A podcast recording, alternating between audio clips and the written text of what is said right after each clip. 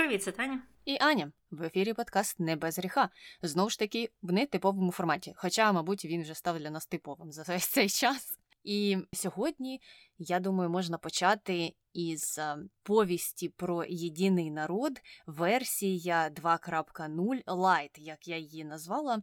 Це есе клона, або навіть не клона, це я по-англійськи би сказала wannabe. Тобто це такий wannabe Путін. Той, хто хоче стати дуже путіним, але йому ніяк не вдається, тому що він ще меншого зросту. Дмитрій Медведєв е, накатав опус сьогодні про те, що поляки з росіянами це теж один народ, але злий захід зробив все, щоб роз'єднати ці два народи і вселив якусь русофобію оцим добрим і щирим полякам, які так любили Росію, так любили Росію. А тепер все хейт і агресія з усіх боків. А росіяни, вони ж у свою чергу дуже позитивно налаштовані щодо поляків, і навіть коли літак Качинського впав на руській землі, вони влаштували траур на один день. Угу, угу. Окей.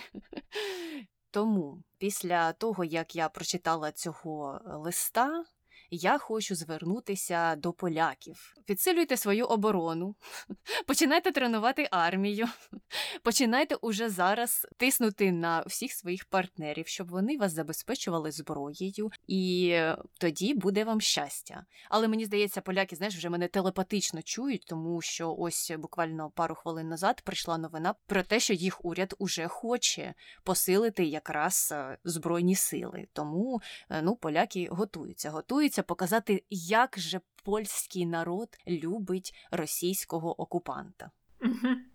Так, я також читала, що вони збільшують свою армію, здається, до 400 тисяч людей, що ну, дуже багато як для Польщі, тому що вона трохи менша, ніж Україна. І е, вони дійсно готуються. Я також читала, що в містечках певних вже тестують е, проти цю повітряну сирену. Так що дійсно, я не знаю, може вони щось знають, може у них є якась розвідка, або просто щоб ну, бути готовим, особливо враховуючи на те, що сьогодні ж літак російський залетів, не знаю, випадково чи не випадково, вже на територію Польщі в е, авіапростір Польщі, там біля Волинської області.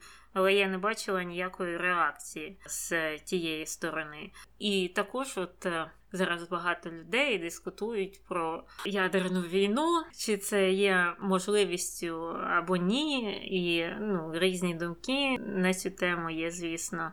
І ті, що кажуть, що так, він може спромогтися на це, також говорять, що якщо він її запустить, то вона полетить не на Київ і навіть не на Львів. Вона полетить далі. Тому що він просто не буде витрачати, бо це ж єдиний шанс. Тому що одразу буде відповідь там по Москві, чи по Петербургу, чи по його там бункеру, десь там в Алтаї. І тому, якщо вже запускати якусь там ядерку, то треба бити по якійсь більш такій суттєвій цілі. Бо Україну можна і просто градами розмочити, чи якимось там винищувачами, звичайними бомбами, а щось більш серйозніше він готує для інших країн. І також е, я не знаю, це правда чи ні, але з того, що я чула, що оці от ядерні е, ракети далекоглядні, вони дуже далеко летять. Тобто це не так просто запустити їх на маленьку дистанцію. А дистанція ну, до Києва маленька з точки зору розміру нашої планети. Ну а щодо самого цього есе Медведєва, ну вона в принципі дуже сильно нагадує то есе, яке він написав влітку минулого року, там де він використовував такі слова, як е, дебіли, і використовував він їх е, щодо нашого уряду. Що е, у нас там засідають і ті дебіли, і там дебіли. Українці хороші, а от правлять ними дебіли. А на чолі взагалі країни стоїть людина. Певної національності. І не зрозуміло, що він цим хотів сказати, але нацисти це ми.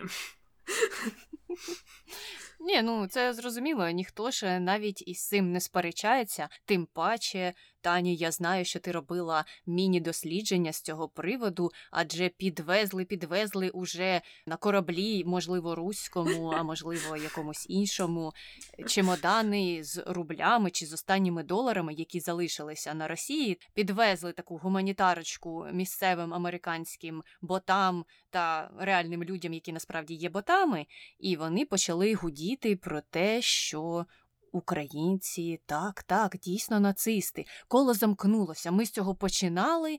Тепер ми знову до цього повернулися чомусь. Незрозуміло. Мені здається, що не вистачає фантазії, але розкажи, що ти читала в Твіттері. Ну, по-перше, хочу сказати, що це е, досить така не те, що нова тенденція, вона відродилася от буквально недавно, пару днів назад.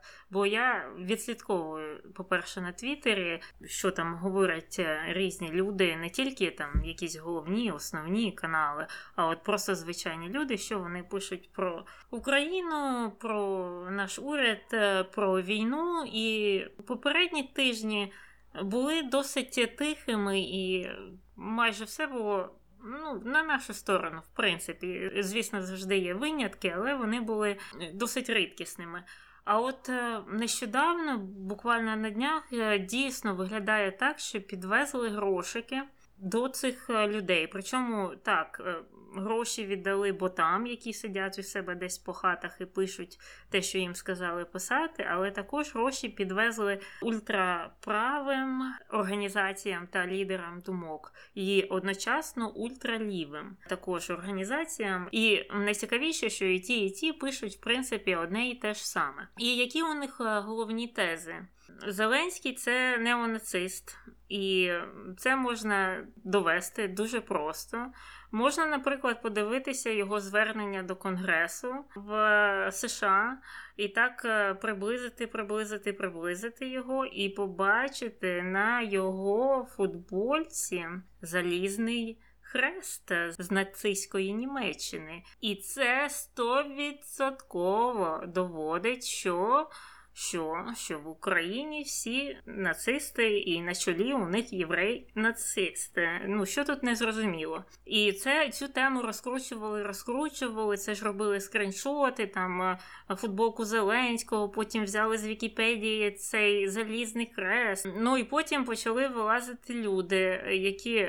Ну, знаються на цій темі, якісь там історики, культурологи, і почали довго там тред на 20 твітів пояснювати, що слухайте, оця форма, цей хрест, він використовується майже у всіх арміях світу, в деяких університетах. Він є на прапорі Грузії, і взагалі він датується далеко-далеко-далеко е, до існування нацистської Німеччини ще там у якійсь там е, древній Греції. А той хрест насправді це ж наша емблема Збройних сил України. Цей хрест, а всередині в ньому наш герб.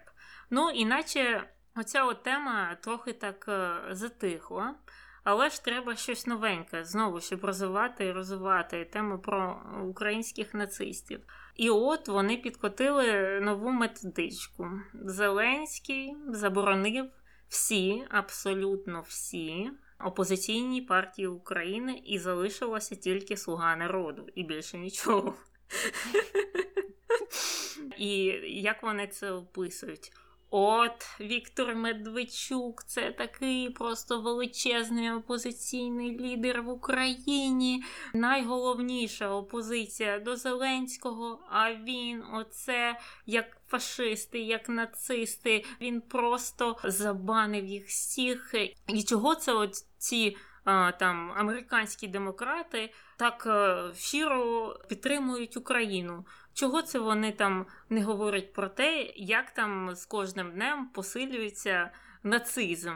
І знову ж доказ цього вони проводять заборону цих е, партій. І цікаво, що ліві і праві оці от організації, вони по-різному до цього підходять. Ультраправі вони кажуть про те, що це все нацизм і фашизм, що взагалі нічого не можна закривати, і це антидемократично, і Україна це не демократія, і Україна це гірше ніж Росія.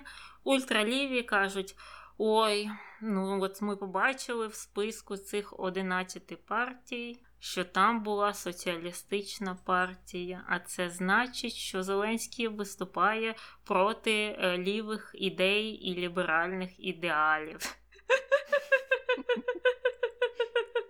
Е, тобто, у розумінні американських ультралівих соціалістична партія. Це про права ЛГБТ, про права жінок.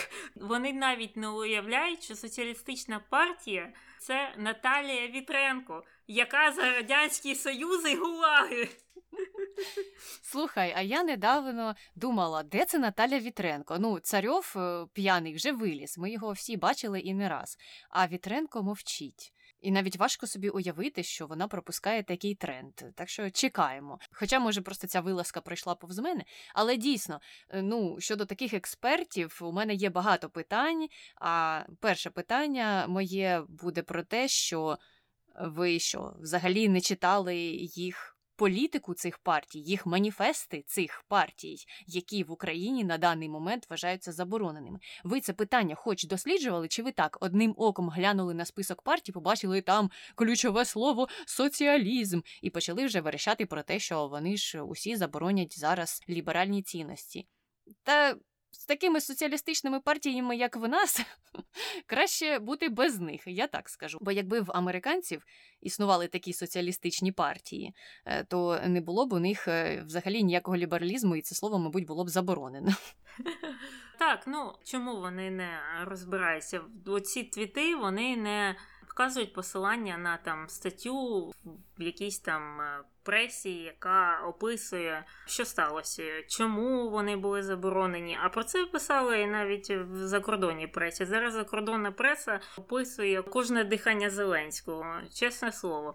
І вони це роблять е, спеціально, бо це методичка. Вони хапають якусь частину правди бо ці партії дійсно були тимчасово заборонені, але перекручують контекст. І все це розносять, розносять, розносять е, по Твіттеру, щоб переконати людей, які схвально ставляться до України або до президента, щоб вони там щось задумалися і стали більш скептично ставитися до нашої війни, і щоб е, Потім вони використовували фразу знамениту не все так однозначно. І третя теза, те, що розноситься, це те, що виявляється, у Зеленського є маєток у Флориді за аж 35 мільйонів доларів. Але жодних доказів знову ж цього немає. Якщо перерити весь інтернет. Немає не фотографій, не згадок в пресі, ніде цього немає, але це зараз також активно, активно, активно розповсюджується, і робиться це з метою, щоб е, підкосити всі ці намагання збирати гроші для України. І там такий посил. Що от, бачите, бачите, Зеленський на грошах сидить, і у нього там і дачі за 35 мільйонів, і ще десь там у нього лежить, і там, і там а ми даємо їм озброєння і гроші їм передаємо. А це ж гроші платників податків. І чого це ми повинні їх підтримувати, якщо Зеленський може поділитися грошима зі своєю армією, наприклад, продати свій неіснуючий будинок у Флориді. Ну, будемо чекати досліджень детальніших. Можливо, вони знайдуть все ж таки цей маєток у Флориді. І я впевнена, що там, мабуть, знаєш, Зеленський, щоб не палитися, купив той маєток і зареєстрував його на ім'я одного з членів республіканської партії, скоріш за все. Можливо, це навіть губернатор Флориди. Треба пошукати десь у тому напрямку і зробити більш детальне дослідження. Я б туди послала цих е, ботів або напівботів. Але знаєш, от що ще цікаво, поки в Росії йде війна під Воронежем за кілограм цукру, то російська влада дуже типово, дуже типово ставиться до своїх же співвітчизників, е, вважає їх, е, ну мабуть, якимись найнижчими істотами і ще й не дуже розумними.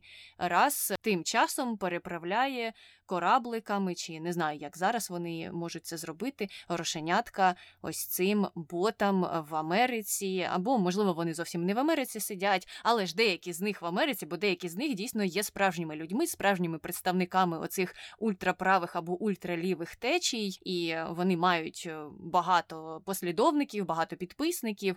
Е, тобто, це не так, що просто якась ферма ботів зайшла на Твіттер і поширює цю інформацію. Цю інформацію поширюють реальні американці, яким реально заплатили гроші. Ну а щодо того, чи є таке твердження підкріпленим чимось чи ні, можна в приклад навести таку ситуацію. Ми іще я не пам'ятаю в якому випуску, але багато випусків назад, коли вони ще були такими традиційними про відомих осіб, говорили про таке явище, яке називається Freedom Convoy, і воно спочатку було дуже поширене в Канаді. Там була, мабуть, уже всім відома ситуація, коли водії вантажівок почали бастувати проти правил, які були введені за часів ковіду, і щоб боротися проти поширення цієї хвороби. І вони там перекрили центр столиці і не давали людям жити. І ще коли ми про це згадували у одному з наших давніх випусків, ми так допускали, але на рівні пліток непідтвердженої інформації, те, що ці люди явно фінансуються, і фінансуються вони скоріше за все Росією. То дуже цікаво те, що після початку оцієї агресивної стадії війни і цього вторгнення Росії повномасштабного в Україну конвой здувся. Ну бо, мабуть, гроші були переправлені кудись інде. А потім групи, які раніше були присвячені конвою в соцмережах, магічним чином були перейменовані в групи, які зараз гудуть. Про війну, і гудуть вони, звичайно ж, так, що підтримують позицію Росії. Цікаво, цікаво, цікаво. І мені здається, що тепер, Таню, наші плітки можна вважати не плітками, а фактом підтвердженим. Ну і відповідно паралель можна провести із цими ультраправими ультралівими, які зараз чомусь чомусь шукають якусь іншу правду. Шукають якийсь спосіб, щоб черговий раз дискредитувати уряд України, самих українців, знайти візитку Яроша десь знову ж таки можливо, на дачі в Зеленського у Флориді. Побачимо, побачимо, що вони далі нам покажуть. Е, так, так, дійсно, але це так все звучить е, досить похмуро і погано, що ну, Росія працює над дискредитацією України, українського суспільства, української влади. Але я знайшла позитивну статистику, і якраз тієї ж самої Канади вони вирішили опитати людей про їхнє ставлення до війни, за кого вони виступають, і там був розподіл по вакцинованим і невакцинованим. Значить, серед вакцинованих людей тільки 2% виступають за Росію. 2% це дуже мало. А от серед невакцинованих, а невакциновані це якраз ті самі люди, які брали участь у цьому Freedom конвої, там їх 25%. Так, це набагато більше, ніж 2, але це все одно меншість. Навіть серед антиваксерів 75% підтримує Україну. І мені здається, це перемога. Тому що ну я очікувала, що співвідношення буде протилежним. І велику роль, як не дивно про це говорити, відіграють відусики Зеленського. Ми то до них вже давно звикли, і люди по-різному до них відносяться. Їх можна любити, їх можна не любити, можна критично до них ставитися, але для іноземців це щось новеньке. І це новеньке їм явно подобається. А особливо це подобається жінкам, американським жінкам з будь-якого табору політичного, і е, жінкам-демократам, і жінкам-республіканцям, і таке ж саме в Канаді. І мені здається, завдяки цьому ми не втратили праві сили у цих країнах тому що я бачу дуже велику активність саме жіночої аудиторії, яка відкрила для себе Зеленського, і по третьому колу передивляється, ви не повірите, слугу народу на Нетфліксі. Я не вірю, що я про це розповідаю, але це дійсно правда. Якщо зайти на Твіттер, то поряд з тими твітами про те, що Зеленський нацист, буде ще 100 твітів, як жіночки просто пісяють від щастя, дивлячись е, слугу народа на Нетфліксі з англійськими субтитрами. І як би це дивно не звучало, і як ми б до цього не відносилися, але це працює. Ну, бо жінки і у внутрішніх виборах є такою основною категорією, до якої апелюють, тому що жінки можуть впливати всередині своєї родини теж на інших родичів добряче. І зазвичай отакі жінки, в яких є шанс переметнутися на одну зі сторін під час е, виборів, є важливою категорією, на яких працює політична реклама. А тут виходить так, що і ті, і ті жінки, тобто жінки, які вважають себе демократками, і жінки-республіканки, чомусь полюбили Зеленського дуже сильно. Е, ну, це вони ще інших людей не бачили, від яких зараз е, мліють е, наші жінки, а саме Арестовича, Кіма, там усіх інших. Їм треба і тих показати. Може знаєш, зросте рівень підтримки, тому що все ж таки тут дуже бояться останнім часом, що навіть без е, допомоги в лапках оцих ботів напівботів е, він е, буде згасати, бо новинний цикл він такий, пам'ять коротка в людей, і люди переключаються на щось інше. Але сподіваємося, що наша активна діаспора і наші люди всередині України не дадуть іноземцям забути про те, що відбувається в Україні на сьогоднішній день. Тому продовжуємо працювати над цим. Е, ну а далі я трошки хотіла поговорити про ще одне інтерв'ю, яке в мене викликало. Ну я не знаю навіть чи обурення, чи можливо я вже нічого нового не очікую від таких людей. Але все одно з одного боку ти й не дивуєшся, а з іншого очі закочуються так самі по собі починають, як отой автомат в Лас-Вегасі. Знаєш, я сьогодні подивилася відео, такий фрагмент інтерв'ю Романа Цимбалюка із журналістом, навіть не знаю, як його там звати, каналу Настоящее время. А це аля ліберальний канал, який базується не в Росії, але він орієнтований на російську аудиторію, підтримується голосом Америки, Радіо Свободою. Ну і здавалось би, це ж ліберальна ліберальність. Там, можливо, навіть сам держдеп його фінансує. Е, ну і от журналіст поспілкувався із Романом про те, що відбувається в Україні. Роман йому розповідав, розповідав. Вони дійшли до теми Маріуполя. І, звичайно, журналістові дуже боліло все те, що відбувається в Маріуполі, страждання людей. І він згадав про той ультиматум, який окупанти поставили українській владі е, щодо Маріуполя. А вони сказали або здавайтеся о п'ятій ранку у понеділок, або не знаємо що.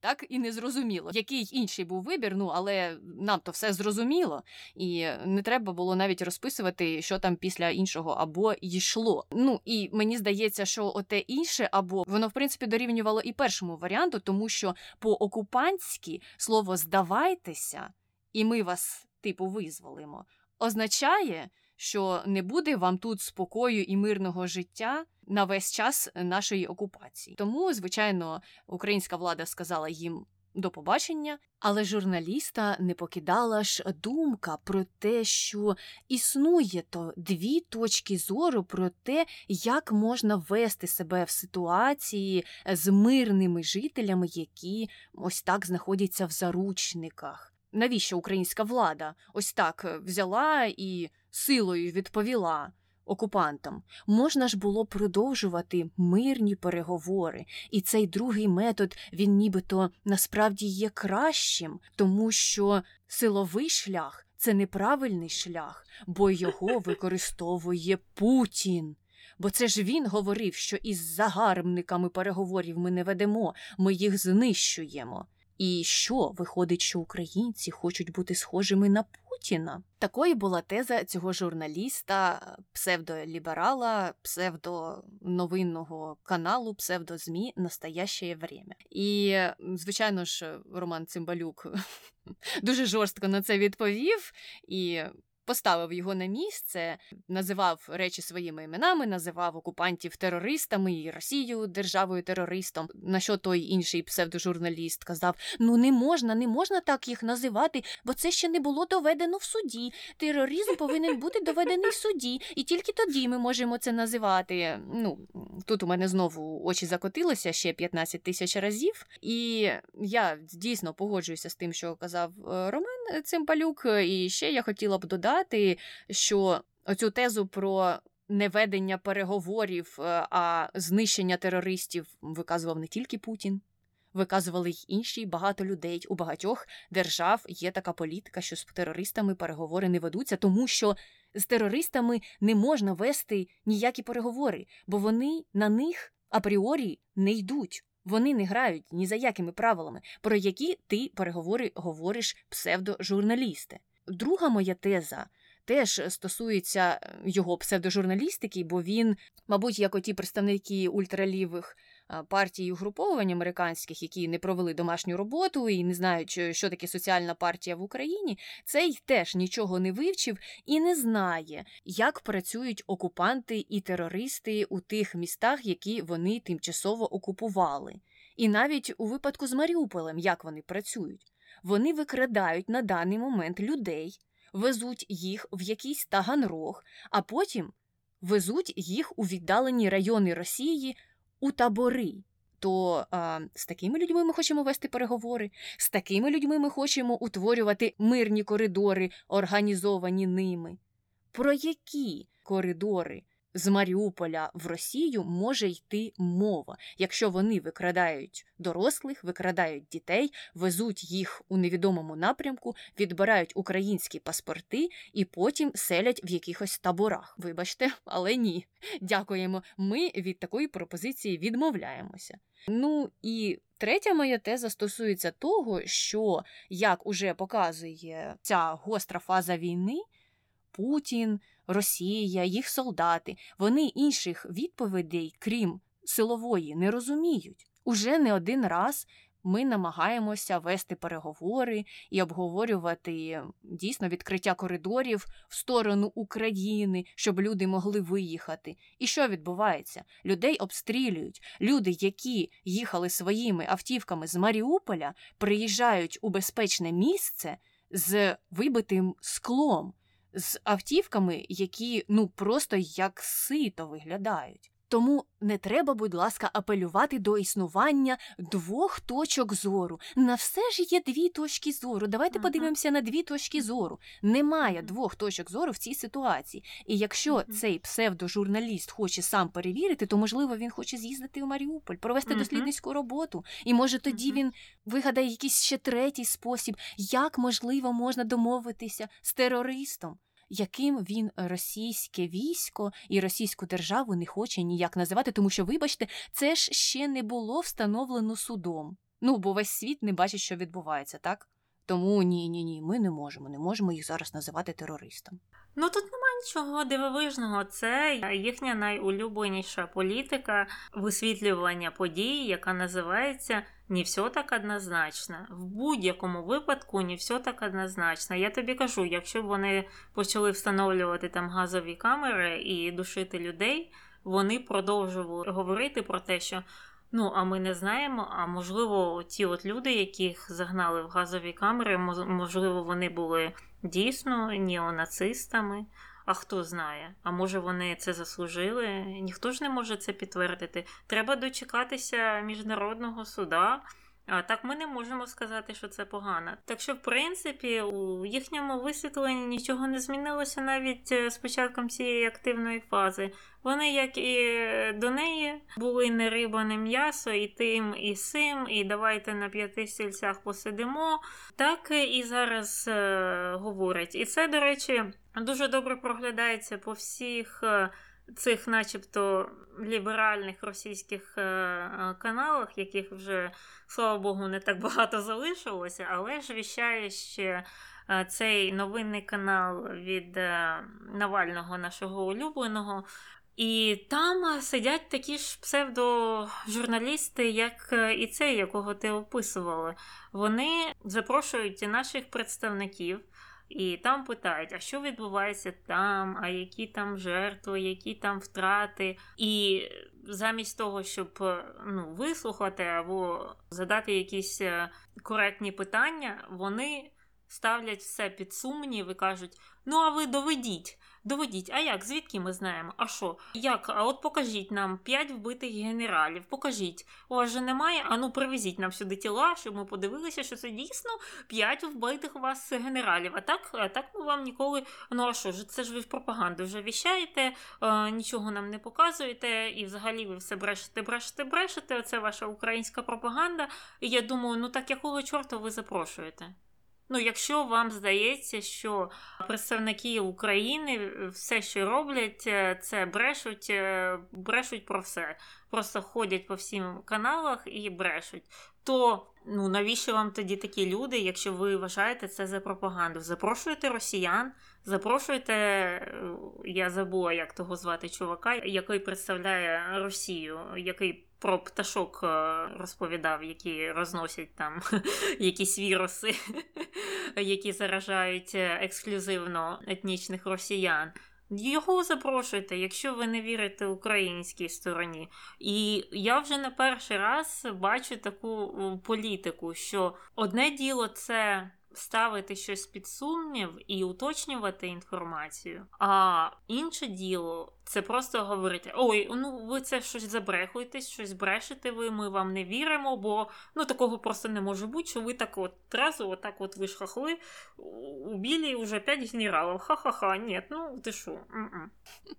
Ну, бо знаєш що, Таню, оці псевдожурналісти, псевдоліберали, вони ж самі десь там всередині хочуть вірити у велич своєї uh-huh. псевдоармії, uh-huh. і у них просто не працює мозок, коли їм кажуть, що там ми вже купу ваших генералів повбивали. Вони самі починають там ламатися трохи. Ерор, ерор в голові. Отак е, мавпочка з цимбалами б'є, і все більше нічого там в тому мозку не відбувається, тому у них і пустота в погляді, і оці дурні питання. Але у мене Е, до них е, зустрічна пропозиція знову ж таки. Хай разом усі зберуться, якщо по одному страшно, і поїдуть. Поїдуть, подивляться, проведуть дослідницьку роботу. Ну а то ж легко на своїй дупі сидіти там десь в Естонії, десь, можливо, в Австрії, в Угорщині, і дивуватися і нічому не вірити. Це, мабуть, правильний підхід. Ну а стосовно того, як наші гості, які йдуть туди, е, себе поводять і наші журналісти, то я хочу їм сказати, що великий плюс, молодці так тримати, тому що ну, я помітила цей сув, помітила появу цієї недипломатичності корисної, так само як у наших дипломатів зараз проявляється ця недипломатичність, так само і у експертів, які ходять на їх псевдоліберальні канали, вона також е, добре демонструється, бо їх треба ставити на місце. І це правильно, і така тактика дуже хороша. І трошки обернена ситуація. Я недавно теж е, десь уж там під вечір в місцевому часі е, дивилася інтерв'ю, яке брав один із ведучих нашої прямої трансляції, яка йде протягом 24 годин е, на всіх основних каналах. У експосла США в Україні, і цей експосол ну позорисько величезне він почав виправдовувати знову ж таки бідних росіян, що вони ж не винні. Це все війна Путіна. Але ведучий його не відпускав, не спустив з того крючка і дуже добре так е, зачавив своїми питаннями. Е, він е, дійсно вказав на те, що це не Путін скидає бомби, це не Путін ходить і грабує наші будинки, гвалтує жінок, мародерствує. Це ж не Путін, це оті люди. Ну на що посол, звичайно ж, видав оцю заготовлену фразу про те, що ну промивали мізки, ой-ой-ой, ай-яй-яй. Ведучий знову ж таки вказав на те, що там відкритий інтернет, люди могли а, дивитися новини з різних джерел, вони обирають це не робити. І так само, що є опитування, де а, люди кажуть, що вони це все підтримують. На що посол знову ж таки там щось про бурмотів, про те, що ой, а якби вас опитували у тоталітарній державі, щоб ви сказали щось по-іншому. Ну тобто на все є виправдання чомусь для бідних російських людей. І якимось чином виходить так, що що до чого ми приходимо? Ми жаліємо окупантів? окупантів? Солдати невинні, і люди невинні, і це один єдиний Путін. Так де він? Де він? Чого він не в Україні? Чого ми його не бачимо? Може, він там десь з кулеметом бігає, а ми ще його не помітили? Якщо це тільки Путін воює проти України. Так, дійсно, вони всі е, колишні і теперішні посли вони просувають цю ідею, і навіть преса. Я бачила BBC, точно пише Putin's War, тобто Путінська війна. Вони не використовують е, Russia, і явно вони хочуть це підкреслити. Коли держсекретар пише щось там в інтернеті, в Твіттері, він також використовує це словосполучення Путінська війна. Майкл Макфол, е, колишній посол до Росії, який, в принципі, ну, дуже адекватна людина, стоїть на стороні України, але він ну, також просуває ці тези. І у нього якось ну, часто змінюється настрій. Він там пише, мабуть, по тисячу твітів в день, і в одну годину він пише, як так сталося, що там росіяни там з'їхали з глузду, і це ж неправильно, це аморально, і все таке. Потім проходить година. Він такий, ні, ну це путінська війна, ніхто не винен. І якось видно, у нього там скаче щось у, у голові, і він не може затвердити свою ем, позицію якось. Але це ж е, оці от, ну, ліберальні погляди, це намагання побачити у всьому щось хороше. Ну і визначним прикладом цього була Овсяннікова, так, яка вискочила з плакатом, і потім її на руках носили ще тиждень. І, І просто вона затьмарила всі події в Україні. Тому що люди хочуть чіплятися, хоч за якусь ниточку якогось там світла в Росії. І я не знаю, як е, до цього відноситися, крім того, що знаєш, чим далі ти від Росії, тим менше ти з цією країною стикався, тим менше ти про неї знаєш, тим більше у тебе міфів є. Згадуємо знову ж ту величну культуру, якусь літературу, балет і все це все. І вона от людей затьмарює. А от люди, які живуть ближче до кордонів Росії, наші сусіди з Заходу, Польща, країни Балтії, у них е, таких сентиментів не проглядається, в тому числі і серед е, ну, можновладців місцевих. Е, вони пишуть, що це Росія, і росіяни те, і росіяни це. А от чим далі, далі, далі звідти, тим більше вони виправдовують. І в цьому є певна закономірність, тому що, ну, наприклад, там Франція ніколи не була окупована Росією, не була її колонією, і США також не була, і інші якісь країни. А ми і наші сусіди були, і ми дуже добре це знаємо. А ті країни дуже добре це пам'ятають. І мені просто здається, що ці західні люди, ну далеко західні люди, вони не зовсім можуть збагнути масштаб проблемності російського суспільства на даний момент. Угу. Тому будемо продовжувати їх в цьому переорієнтовувати і переосвічувати.